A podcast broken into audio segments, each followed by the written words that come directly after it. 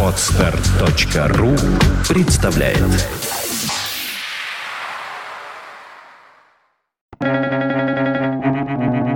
Свободное радио Компьюлента Человек – бесперое двуногое существо с плоскими ногтями. Платон.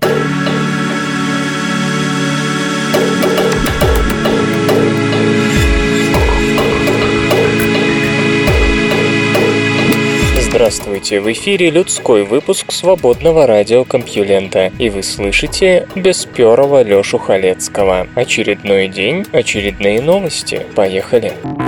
Наука и техника. Опасно ли НЛО для самолетов или едят ли деревья кошек?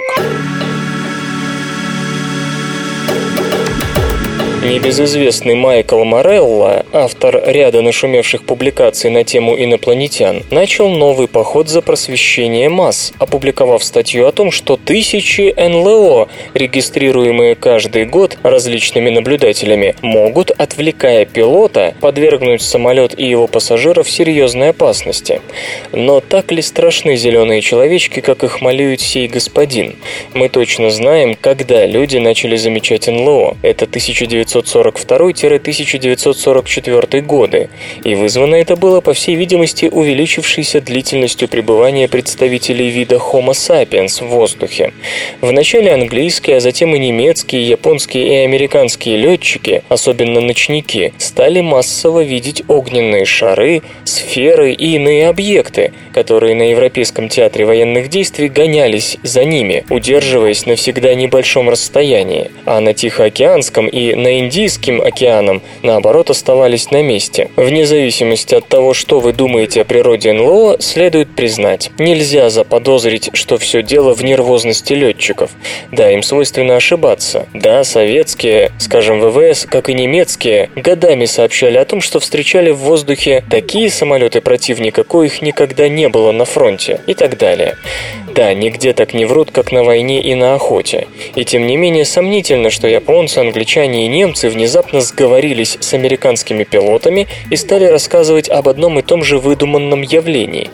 Количество же таких сообщений в те годы, как и в первые послевоенные, огромно. Часть из них упоминала об угрозе, которую огненные шары создавали летчикам. Но вопреки господину Морелли, ни одного случая нападения или негативного влияния НЛО на полеты зарегистрировано не было. Так было до 7 января 1948 года, до событий в Кентукки, когда четыре истребителя Mustang P-51D 165-й эскадрильи, отреагировав на сигнал, полученный от бдительного населения, которое испугалось большого предмета, отблескивавшего металлом и висевшего в воздухе, принялись преследовать объект. Двое, у третьего было мало горючего, на высоте в 6 километров приблизились к нему и смогли рассмотреть. Четвертый, Томас Ф. Мантел, командир звена, решил, что ему надо больше всех. Перед тем, как в 15.15 .15 по местному времени связь с ним оборвалась, он сообщил «Иду на сближение, чтобы лучше его рассмотреть. Он прямо передо мной летит по-прежнему вдвое медленнее, чем я. Эта штука по виду металлическая и огромных размеров. Теперь она набирает высоту и идет с такой же скоростью, как и я, то есть 360 миль в час. Поднимусь до 20 тысяч футов и если не смогу сблизиться, прекращу преследование». Обломки самолета и тело пилота были найдены через несколько часов. Официальное объяснение случившегося – необъявленный запуск экспериментального аэростата Skyhook, предпринятый ВМС США. Оно удовлетворило бы всех, если бы не вот эти самые слова о скорости самолета с набором высоты, равной 360 милям в час. Это на минуточку 576 километров в час или 160 метров в секунду. Аэростатов, поднимающихся в небо со скоростью истребителя, не так уж много. Теоретически пилот «Мустанга» напротив должен был с легкостью нарезать круги вокруг объекта, не имеющего собственного мотора. Наблюдавшие сходный, предположительно тот же объект в Огайо в те же дни, и вовсе отметили, что тот мог резко снижаться почти до Земли, а потом вновь резко набирать высоту. Продемонстрированная в Огайо скорость горизонтального полета, достигавшая 800 км в час, выглядит слишком уж выдающимся достижением для воздушного шара. Но вот виновен ли НЛО в происшествии – большой вопрос. Пилоты «Мустангов» несли службу по нормам мирного времени, поэтому кислородная маска была лишь у одного из четырех, да и от той было мало толку, поскольку кислорода в баллоне почти не было. Поднявшись примерно до 7,5 километров, Мантел потерял сознание и упал. По крайней мере, так на его месте поступил бы любой без кислородного баллона. Именно эта история и заложила фундамент под бесконечные разговоры обывателей о летающих блюдцах и тарелках, не умолкающие до сих пор. Внутренняя страшилка воевавших пилотов стала предметом общественной озабоченности. НЛО сбивают самолеты. Тут же начали появляться гомерические подробности о том, что часы пилота остановились в 15.10, на самом деле в 15.18, а самолет якобы упал в 15.45, хотя точное время его падения неизвестно. Да еще и свидетели нашлись, видевшие, как он взорвался в воздухе. Ясно, что здесь вина инопланетянина была доказана в кратчайшие сроки. Не списывать же все на неосторожность летчика. С тех пор было много историй, но мы остановимся лишь на двух. Замечу, что во всех остальных случаях ни разу ни перед одной аварией не зарегистрировались переговоры пилота с Землей или между летчиками, в которых упоминались НЛО. Например, дело об огнях Феникса. Это оказалась проделка шутников, привязавших фальшфайеры к гелиевым шарикам. А что вы хотите, эпоха постмодерна. Но были случаи посерьезнее, причем такие, которые раз и навсегда способны положить конец дискуссии о том, могут ли НЛО отвлечь летчиков. Речь об инциденте с рейсом Japan Airlines, известным как JAL 1628. В тот раз Boeing 747, который, к счастью, был грузовым, столкнулся с тремя НЛО. Вначале в 18.15 по аляскинскому времени экипаж засек их на радаре. Затем запросил наземные службы, однако те заявили, что никаких самолетов в этом районе не должно быть. Вскоре экипаж в полном составе увидел два НЛО, примерно в полутора километрах. В отличие от большинства предыдущих случаев, наблюдения были долгими, почти часовыми. Аэронавигационные огни объектов, включая мигающие или что там увидел экипаж под командованием Кенджи Тарагучи, выглядели белыми и желтыми. Объекты казались слишком большими для самолета, по размерам что-то вроде авианосца. Наземные службы посоветовали сделать полный круг, летчики подчинились. При этом НЛО, по мнению экипажа, исчезли. На деле, однако, радар ближайшей военной базы зафиксировал их позади самолета. Иными словами, во время его маневра НЛО изменили местоположение, пристроившись в хвост машине. К моменту, когда наземники направили в этот район другой самолет, объекты исчезли.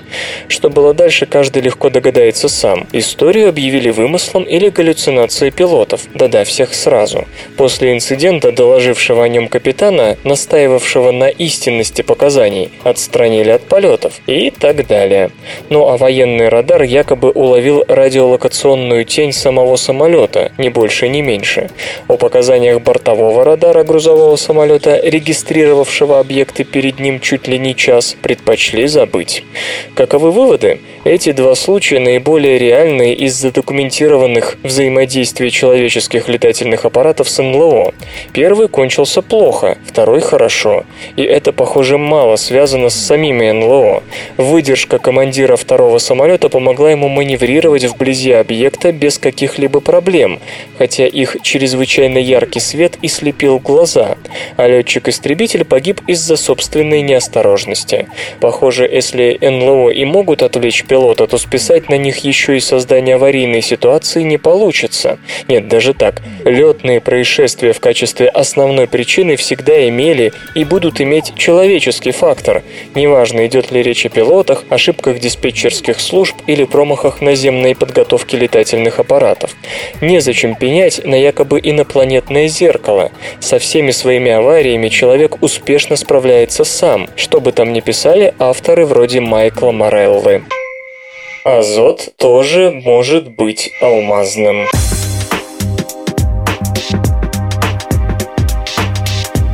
Теоретические расчеты показали, что азот в условиях высокого давления будет образовывать клеточные структуры.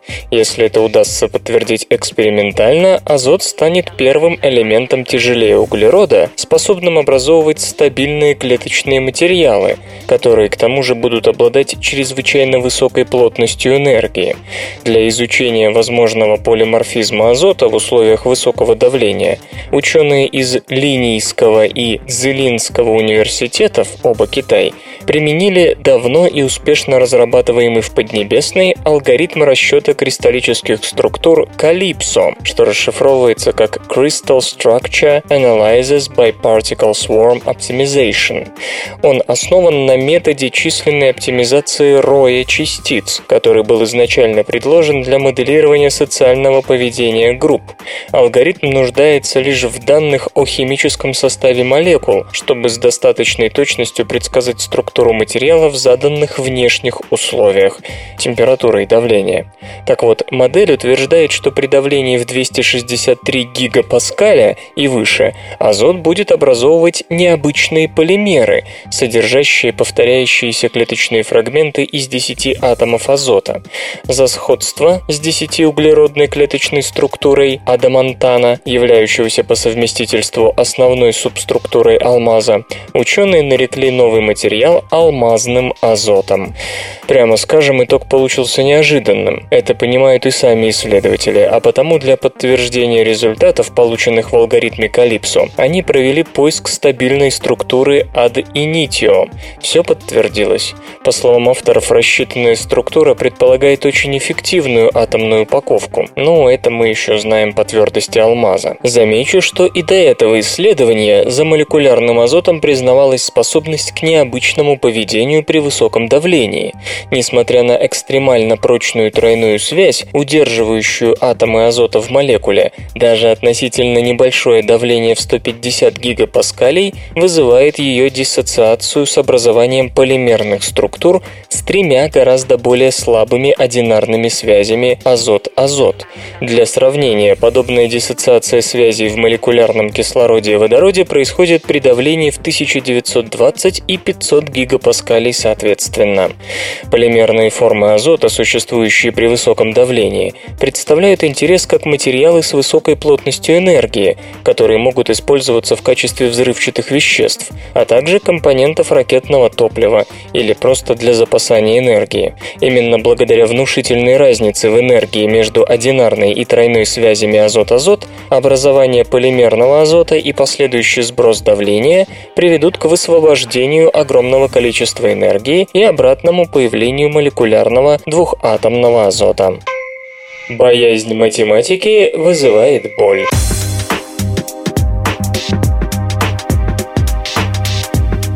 Страх перед математической задачей заставляет ваш мозг чувствовать боль, как если бы вы обожглись рукой об утюг. Исследователи из Чикагского университета взялись проверить, что происходит с мозгом у людей, испытывающих математическую тревожность, то есть у тех, у кого сама мысль о решении математической задачи вызывает страх.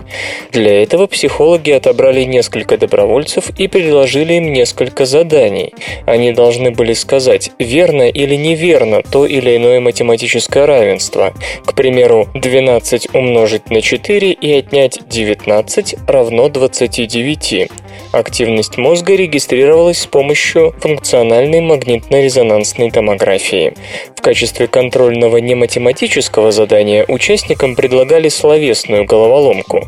Им показывали некий набор букв, и нужно было определить, появится ли осмысленное слово, если эти буквы прочесть задом наперед, например, «аварок», «корова». Необходимо также подчеркнуть, что в эксперименте участвовали лишь те, кого тревожила именно математика, а не вообще все на свете. Как пишут исследователи в статье на сайте PLOS ONE, уже само предчувствие математической задачи активировало заднюю часть островковой коры, специфической зоны, которая анализирует прямую физическую угрозу и болевой опыт. Чем сильнее человек боялся математики, тем активнее была эта зона. Ватсона. То есть ожидание математического теста для таких людей равносильно ожиданию в приемной зубного врача. Мозг готовится ощутить боль, при этом само выполнение задачи никакой боли в мозгу не вызывало. Напоследок стоит сказать, что эти данные подтверждают одну известную теорию. Неуспехи в математике не всегда стоит относить на счет отсутствия соответствующих способностей.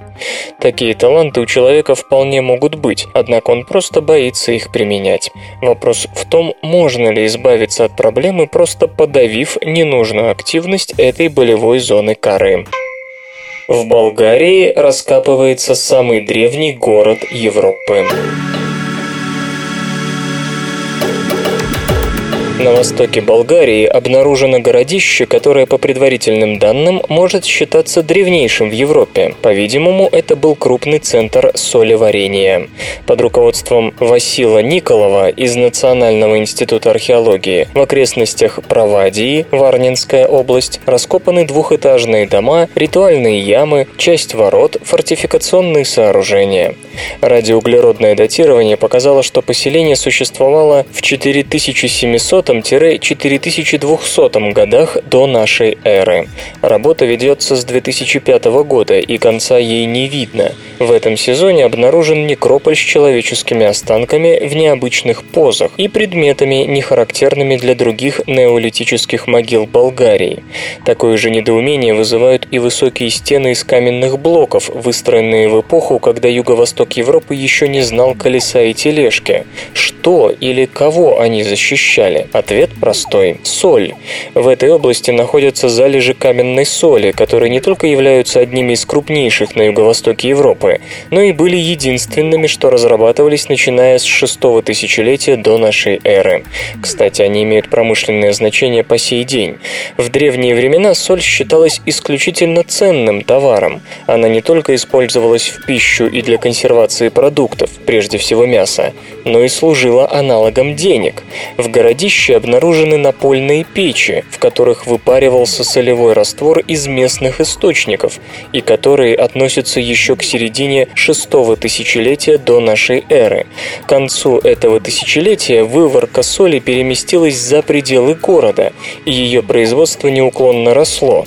По оценке господина Николова, в середине шестого тысячелетия до нашей эры одна партия сырья, загруженного в печь, давала примерно 25 килограммов брикетов соли, соли, а к 4500 годам до нашей эры, то есть тысячу лет спустя, от 4 до 5 тонн. Местные жители, исследователи полагают, что поселение вмещало примерно 350 человек, не считая приезжих, в буквальном смысле сидели на золоте. Тем самым решается загадка Варнинского некрополя, существовавшего около 4300 года до нашей эры. Там было найдено примерно 3000 предметов из золота и драгоценных камней. Это древнейшая сокровищница мира. До сих пор было совершенно непонятно, каким образом местные земледельцы и скотоводы могли накопить такие богатства. Пользуясь случаем, господин Николов пожаловался журналистам на хроническое отсутствие государственного финансирования раскопок. Если бы не меценаты, да не помощь коллег из Великобритании, Германии и Японии, важнейшее для исторической науки городище Провадия Солницата так и осталось бы неизвестным. Интернет и сеть. Начинает работу реестр сайтов с запрещенной информацией. 1 ноября начинают действовать изменения, внесенные в Федеральный закон 149 ФЗ об информации, информационных технологиях и защите информации. Они предусматривают формирование черного списка сайтов. Инициатива направлена на борьбу с противоправным контентом в интернете и защиту детей. В единый реестр должны вноситься веб-ресурсы с запрещенным контентом, пропагандой наркотических и психотропных веществ, детской порнографией, призывами к самоубийству и прочее. Оператором реестра правительство назначило Роскомнадзор. Ведомство уже разработало собственную единую информационную систему для ведения черного списка. Правда, пока не приняты все необходимые подзаконные акты, служба будет работать по временному порядку. Заработал сайт единого реестра. Через специальную форму здесь можно получить данные о нахождении в списке доменных имен, указателей страниц сайтов в сети интернет и сетевых адресов, позволяющих идентифицировать сайты в сети интернет, содержащие информацию, распространение которых в Российской Федерации запрещено. В Роскомнадзор начали поступать первые заявки на занесение в реестр сайтов с запрещенным контентом. Основным вопросом остается то, как именно операторы будут блокировать ресурсы из списка. Фильтрация по указателям страниц URL технически сложнее, но позволяет блокировать именно противоправный контент, не затрагивая других страниц. Фильтрация по IP-адресу проще, однако в этом случае отключается уже не одна страница, а сайт целиком, что может привести к недоступности целых веб-платформ, социальных сетей и прочего. Так или иначе, фильтрация, скорее всего, негативно повлияет на скорость загрузки страниц и может нарушить связность интернета. В конечном счете, по мнению участников рынка, формирование реестра может привести к массовым искам, связанным с закрытием добросовестных ресурсов. Эти забавные ученые Британский философ Бертран Рассел предложил идею чайника Рассела. Вот что он писал. «Если я предположу, что между Землей и Марсом вокруг Солнца по эллиптической орбите летает фарфоровый чайник, никто не сможет опровергнуть мое утверждение. Особенно если я предусмотрительно добавлю, что чайник настолько мал, что не виден даже мощнейшими телескопами. Но если бы я затем сказал, что коль мое утверждение не может быть опровергнуто, то недопустимо человеческому человеческому разуму в нем сомневаться. Мои слова следовало бы с полным на то основанием счесть бессмыслицей. Тем не менее, если существование такого чайника утверждалось бы в древних книгах, каждое воскресенье завучиваемых как святая истина, и осаждалось бы в умах школьников, то сомнение в его существовании стало бы признаком эксцентричности и привлекло бы к усомнившемуся внимание психиатра в эпоху просвещения или же инквизитора в прошлом. Наука и техника. Как у пожилых жир замещает мышцы. С возрастом мышечная ткань заполняется жиром. То же самое происходит и при избыточном весе. Однако возрастные изменения мышечной ткани изучены в меньшей степени, чем последние. Исследователи из Университета Тавца решили выяснить, есть ли у этого процесса какие-нибудь молекулярные особенности, которые отличали бы его от обычного ожирения мышц. В исследовании участвовали 10 мужчин в возрасте от 70 лет и 9 молодых людей, которым не так давно исполнилось исполнилось 20. Ни у кого из них не было и намека на избыточный вес и вообще хронических проблем со здоровьем.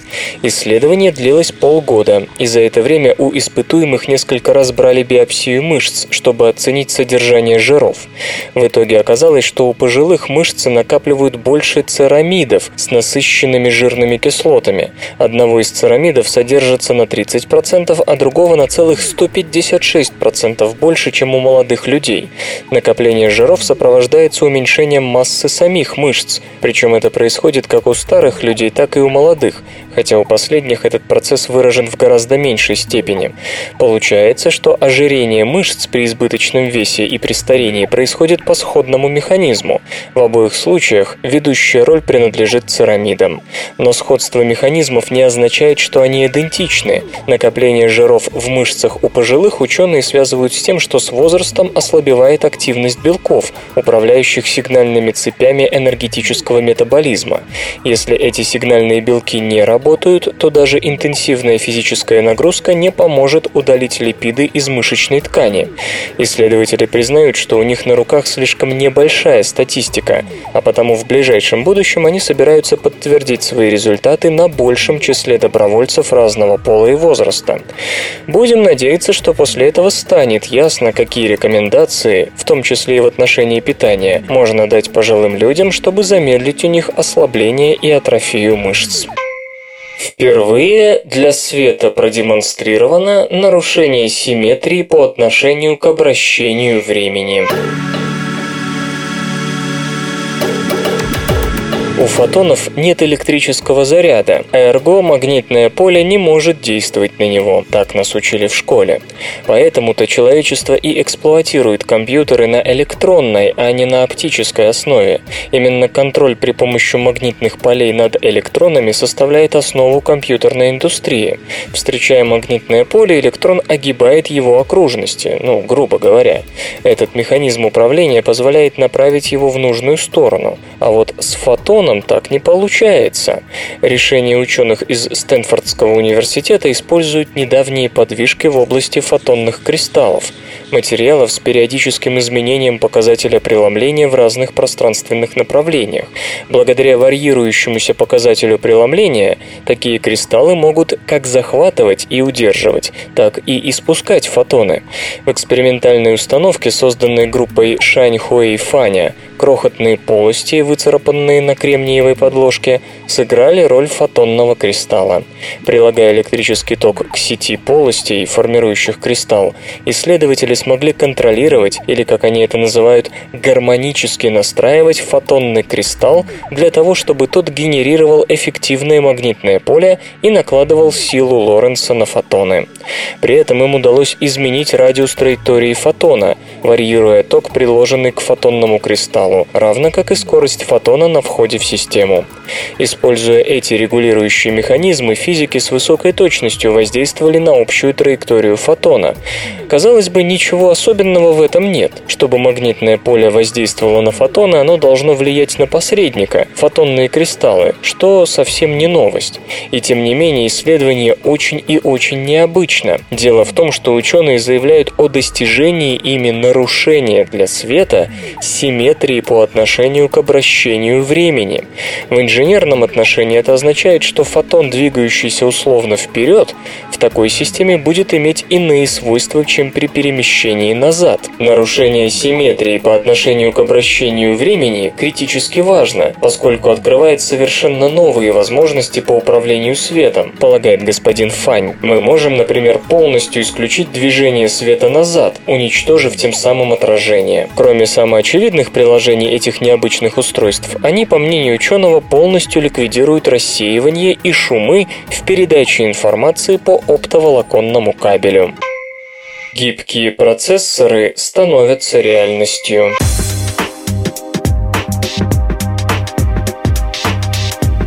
Если бы гибкие интегральные схемы были доступны уже сегодня, производители электронных гаджетов могли бы порадовать нас очень необычными и по-настоящему гибкими устройствами. И вот, наконец-то, ученым из Техасского университета в Остине удалось разработать метод, который позволяет получать высокопроизводительные, гибкие интегральные схемы, используя лишь стандартное оборудование и материалы, которые применяются для изготовления традиционных чипов. Прежде чем получить получить гибкие схемы, исследователи часто прибегали к совершенно новым для полупроводниковой промышленности материалам, таким как полупроводящие полимеры или неорганические нанопровода. Другие научные группы пытались счастье, используя новые приемы в работе с привычным поликристаллическим кремнием, или же осаждали разные формы кремния на гибкие пластиковые подложки. Даже несмотря на то, что многие подобные подходы имели определенный успех, все они требуют полного отказа от существующих существующего отлаженного и очень дорогого оборудования. А вот техасцы предложили методику создания гибких интегральных схем любой сложности, которая не нуждается в сколько-нибудь значительных изменениях существующих производственных процессов, что позволяет надеяться на ее скорое внедрение. Ученые попробовали найти удобный способ, позволяющий нарезать обычные кремниевые подложки, вафли, на еще более тонкие листы, которые в силу своей худобы обретают гибкость гибкость. Итак, предложено начать с нанесения желаемого рисунка интегральной схемы на поверхность стандартной 200 миллиметровой кремниевой пластины, используя старые производственные линии. Толщина таких пластин около 600-700 микрометров. Гибким же кремний становится при толщине порядка нескольких десятков микрон. Именно такой слой с уже нанесенным на него рисунком и нужно отделять от остальной подложки. Сделать это удалось весьма оригинально оригинальным способом. Подложку с подготовленным рисунком гальванически покрыли тонким 50-100 микрометровым слоем никеля. Затем полученную металлизированную подложку нагрели до 100 градусов по Цельсию. При нагревании кремний и никель расширяются с разными скоростями, что приводит к стрессу, которому подвергается кремний. В результате на краях подложки в 20-30 микрометрах от широкой плоскости возникает разлом, помогает нанесенный на широкую поверхность рисунок схемы, снижающий сопротивление материала в верхних слоях. Используя очень тонкую проволочку, разлом углубляется сквозь весь объем подложки. Процесс можно сравнить с нарезанием струной тонких кусочков сыра.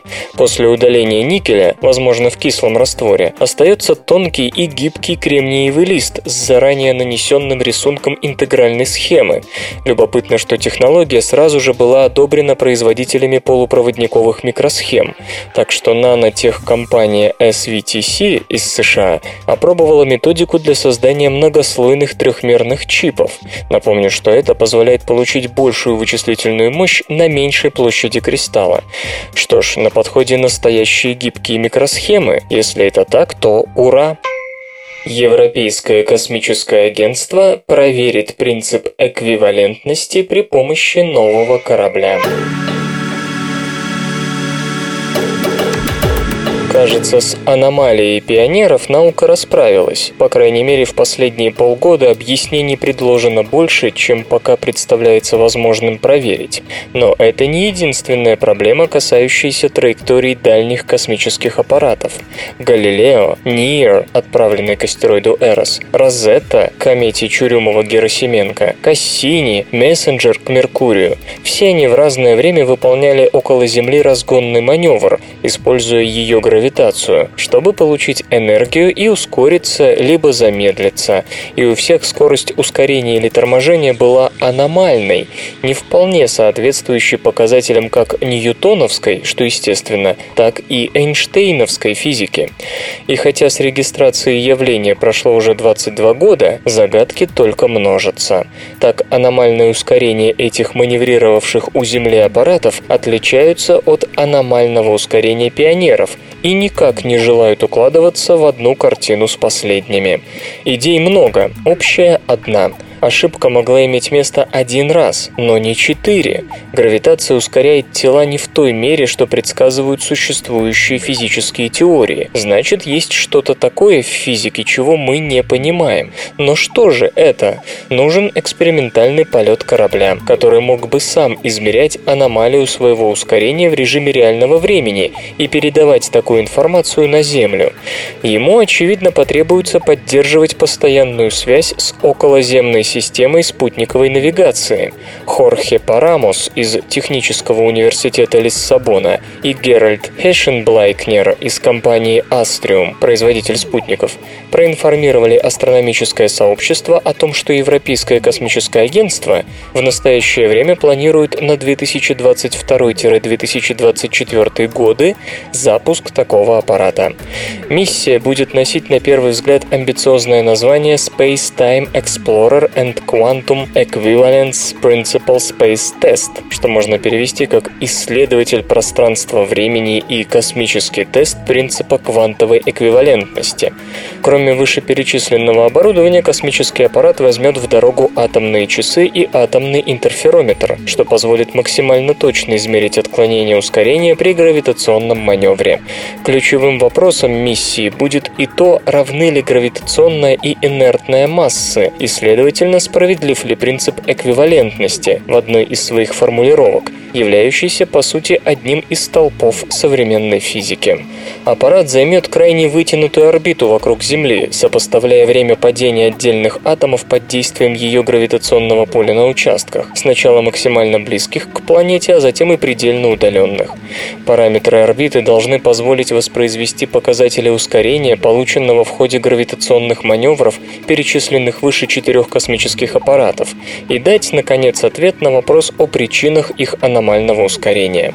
Интересно, что хотя соответствующий раздел на сайте Европейского космического агентства уже появился, последнее обновление датировано 1 ноября, официального подтверждения всему этому пока не было.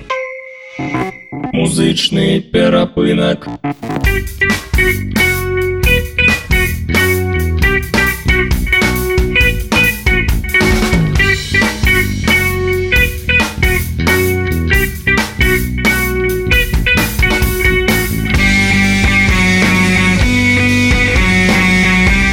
Сегодня в эфире свободного радиокомпьюлента группа Mon Amaras, а получать эстетическое удовольствие мы будем от песни «Твои крылья». Там высоко, высоко в небе есть крылья.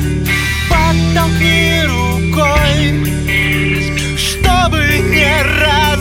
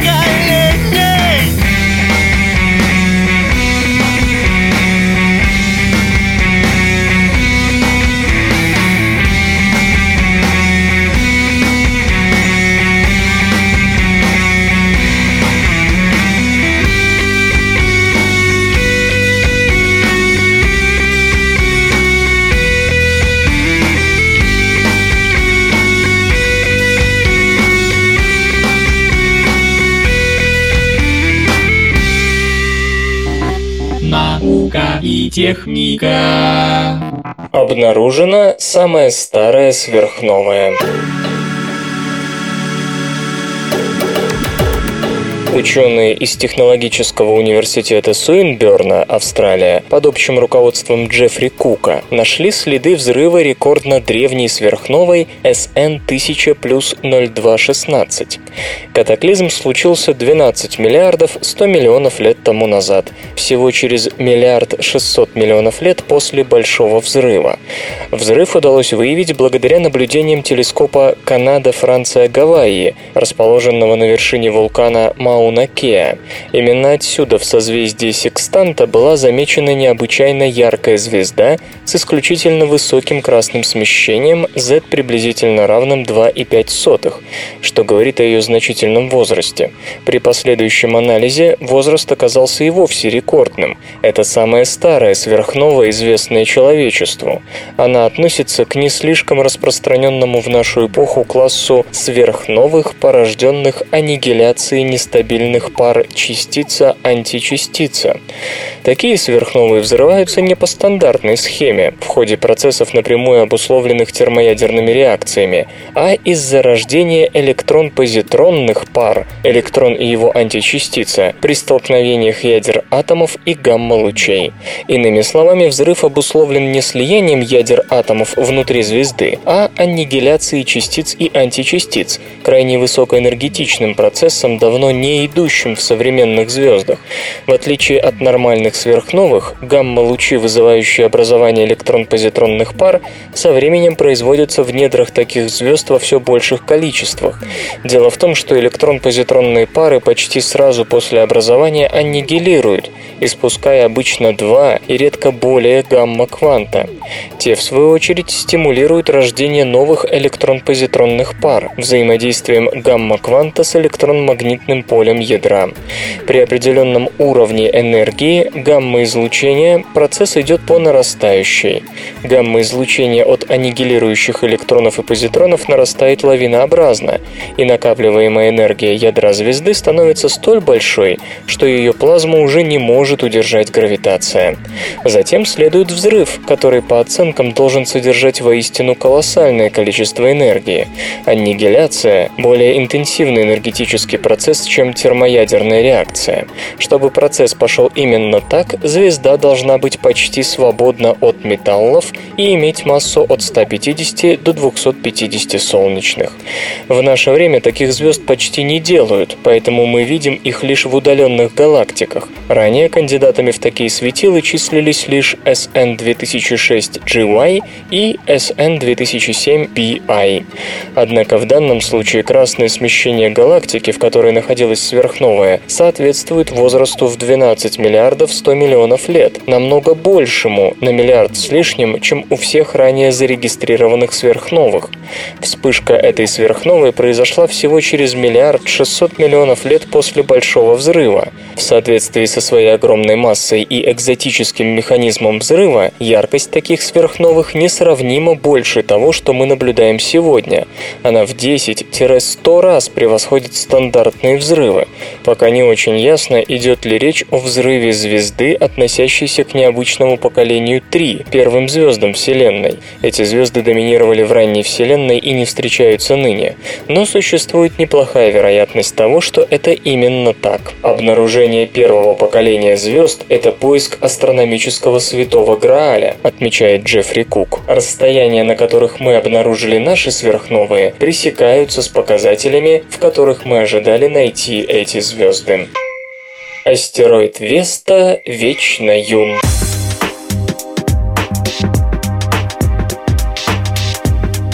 Тела Солнечной системы, не защищенные даже тоненькой атмосферой, неизбежно стареют. В них врезается космическая пыль. Их обрабатывают частицы солнечного ветра.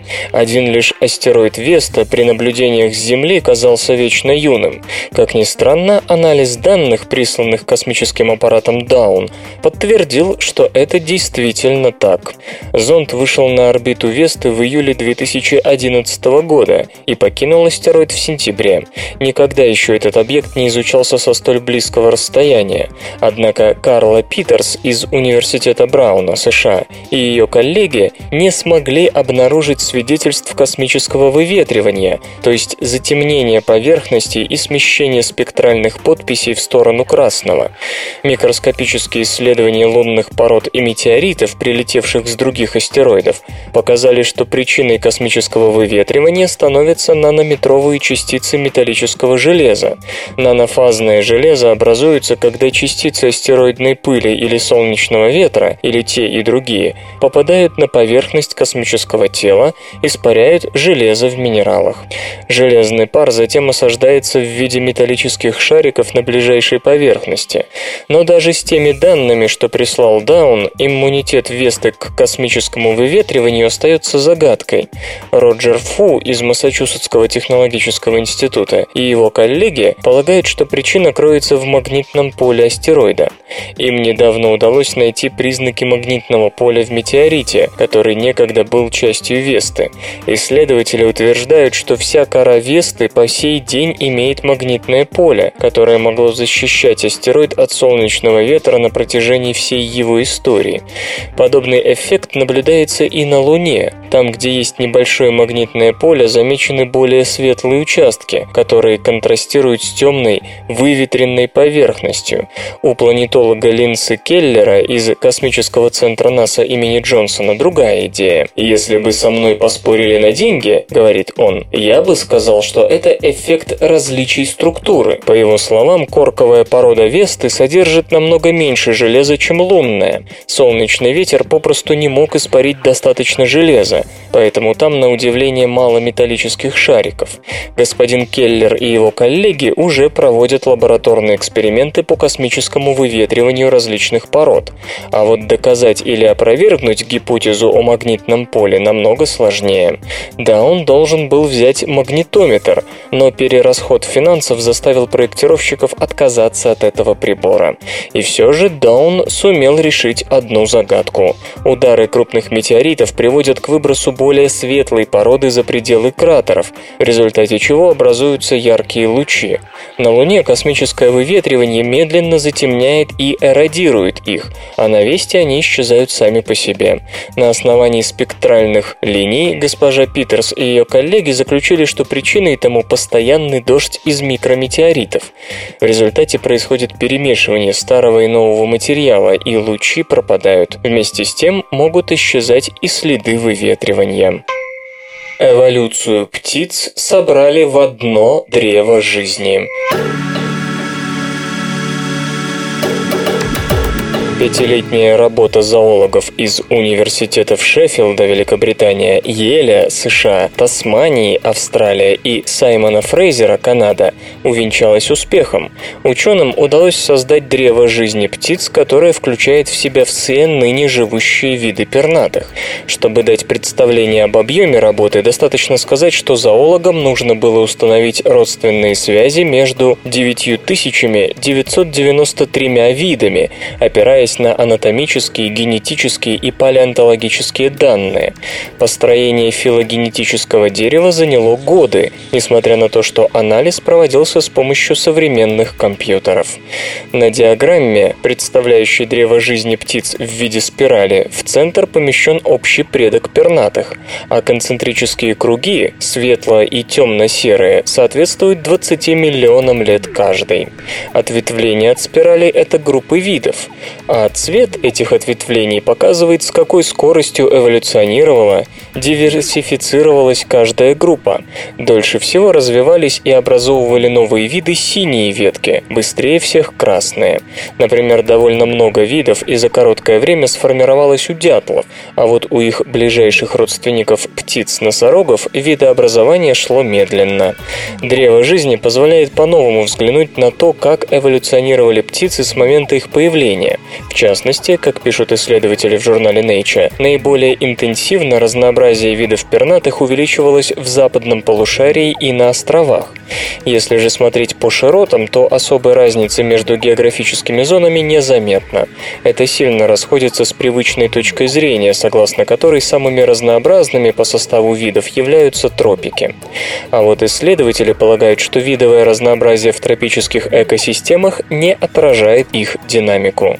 Это лишь следствие того, что данные экосистемы существуют довольно долго. Скорость же птичьей эволюции всегда была в них не слишком высокой. И новые виды появлялись там нечасто. В целом же, быстрее всего птицы развивались в последние 50 миллионов лет. Кроме общей теоретической значимости результатов, авторы работы полагают, что их древо птиц поможет экологам. Сравнив разнообразие в разных группах, можно понять, какие из них требуют повышенного внимания со стороны природоохранных организаций.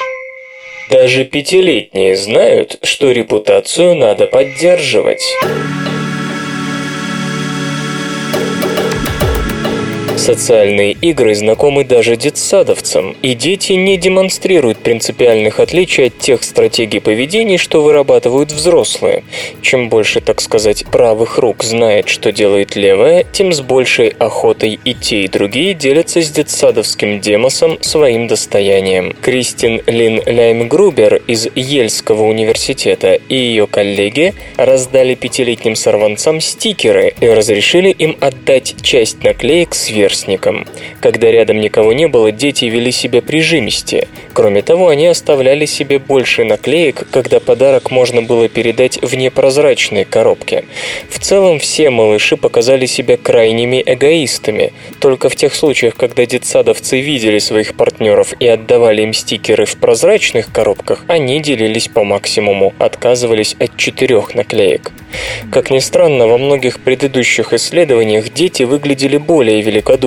Возможно, полагают авторы, участники тех экспериментов тем или иным образом знали о том, что за ними наблюдают. Железо и гаджеты. Китай разработает суперкомпьютер мощностью в 100 петафлопсов. К середине десятилетия у Китая может появиться самый мощный в мире вычислительный комплекс, способный за одну секунду выполнять до 100 квадриллионов операций с плавающей запятой – петафлопсов. Проектируемая система получила название Тянхэ-2. В 2010-м, напомню, в Китайском национальном суперкомпьютерном центре заработал самый высокопроизводительный на тот момент комплекс Тянхэ-1А. Быстродействие этой системы, созданной Национальным университетом оборонных технологий КНР, составляет 2,57 петафлопса. В нынешнем рейтинге ТОП-500 она занимает пятое место. Проектированием Тянхэ-2 также займутся сотрудники Национального университета оборонных технологий. С производительностью в 100 петафлопсов новый комплекс будет в пятеро мощнее недавно запущенного суперкомпьютера «Титан», смонтированного в Оукриджской национальной лаборатории Министерства энергетики США. «Титан», оснащенный в общей сложностью примерно 300 тысячами вычислительных ядер и почти 19 тысячами карт Тесла, обладает быстродействием в 20 петафлопсов. Ориентировочно Тянхэ-2 вступит в строй в 2015 ну а к 2018 Китай рассчитывает запустить вычислительную систему, обладающую быстродействием в 1 экзофлоп, квинтиллион операций с плавающей запятой в секунду, или 1000 петафлопсов. Факты и фактики.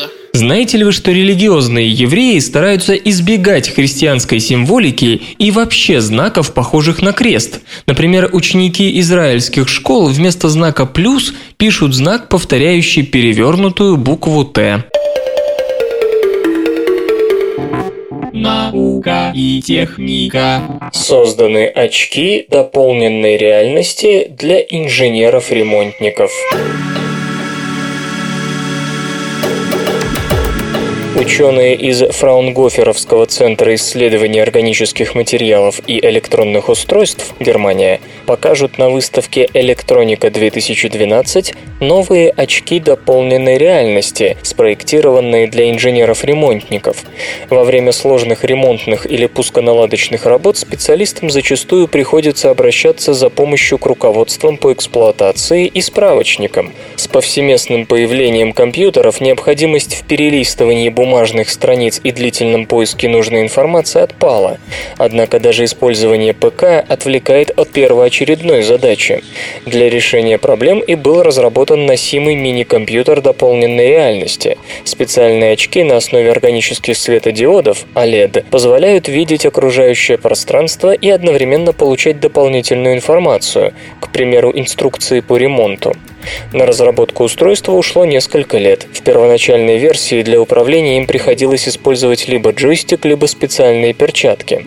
Теперь, как сообщается исследователям при поддержке специалистов компании Trivisio, удалось создать очки дополненной реальности, управлять которыми можно движением глаз.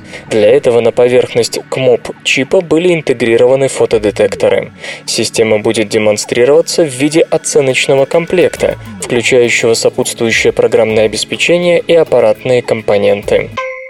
Новый интерфейс объединяет тачскрины мобильных устройств в одно целое.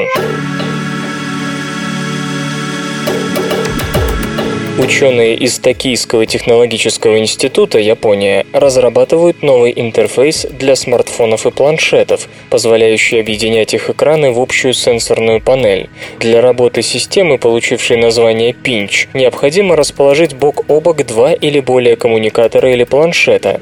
Устройства могут располагаться в горизонтальной или вертикальной ориентации. Допускается использование гаджетов с различным размером тачскрина. После того, как устройства будут размещены в нужной конфигурации, достаточно большим и указательным пальцами провести по экранам двух из них, имитируя масштабирование изображения. После этого картинка будет растянута на все сопряженные дисплеи.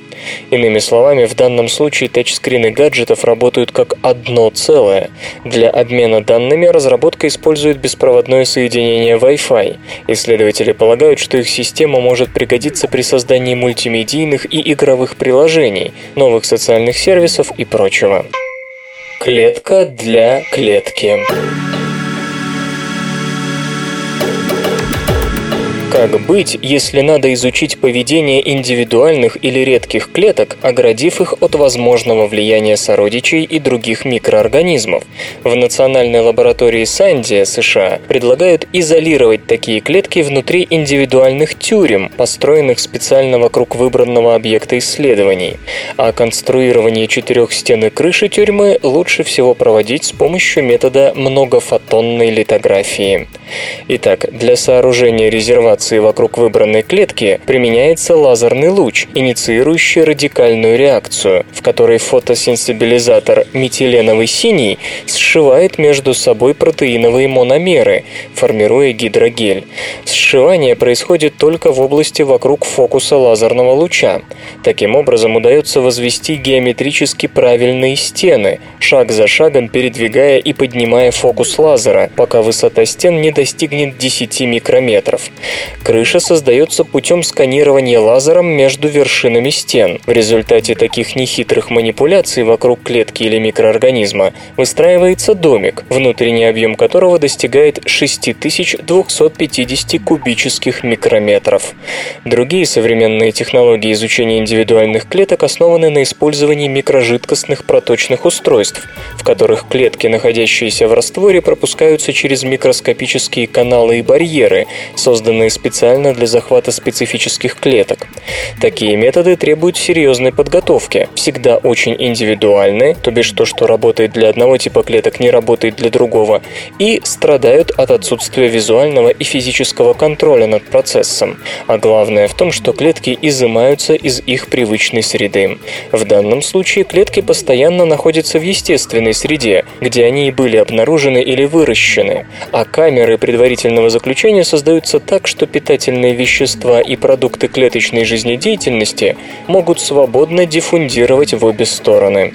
И только сама клетка не может никуда сбежать. В результате заложница имеет возможность свободно делиться без влияния других клеток. Через несколько дней клетка может так расплодиться, что камера переполнится, а ее крыша выгнется под давлением или сломается. Единственным недостатком методики является повышенная смертность будущих заключенных. По статистике, лишь одна из трех клеток переживает взятие под стражу. Дело в том, что из-за радикальной реакции полимеризации образуется слишком много активных частиц, в том числе и синглетный кислород, способный повредить клетки. В общем, тут есть еще над чем работать, что ни в коем случае не принижает достоинств нового способа изучения особенностей клеточной жизни. У трансильванского зверя были кровавые зубы. Небольшое млекопитающее Барбатодон трансильваникус, жившее около 70 миллионов лет назад, обладало крупными кроваво-красными резцами, о чем свидетельствует череп, найденный по иронии судьбы в Трансильвании, в 200 километрах от замка пресловутого Влада Дракулы. Размерами животное напоминало крысу. Оно относится к малоизвестной группе млекопитающих под названием многобугорчатые, которые пережили динозавров всего на 35 миллионов миллионов лет.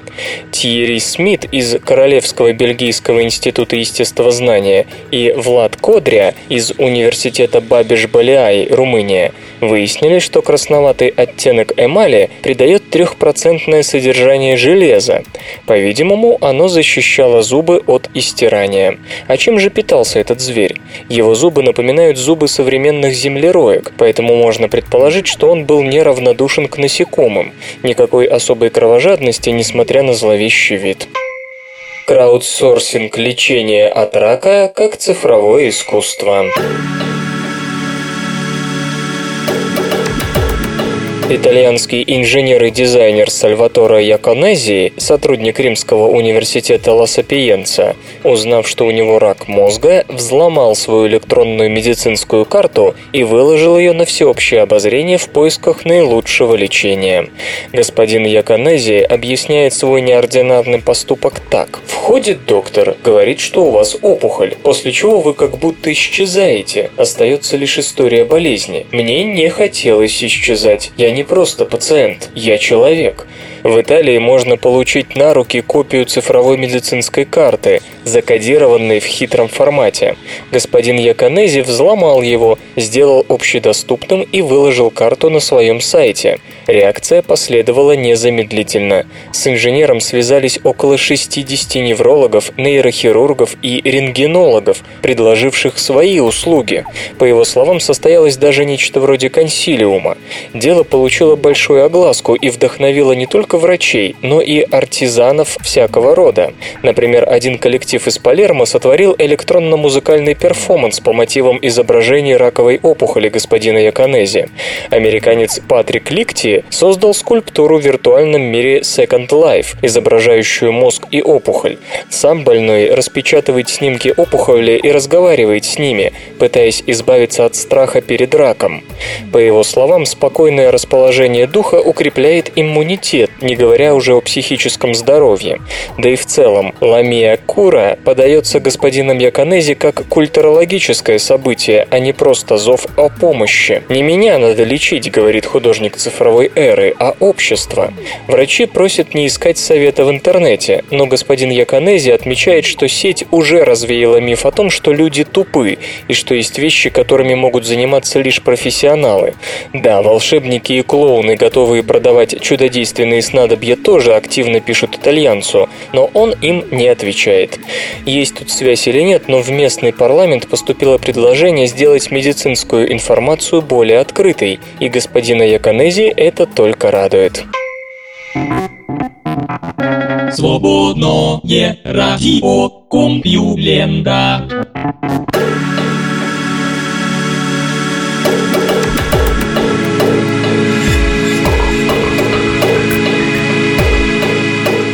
Людской выпуск СРК подошел к концу. Загляните на сайт compulenta.ru, там новостей еще больше. Ну а меня, Лешу Халецкого, вы обязательно услышите завтра. Обещаю и держите себя в руках. Свободное радио Компьюлента. Скачать другие выпуски подкаста вы можете на podster.ru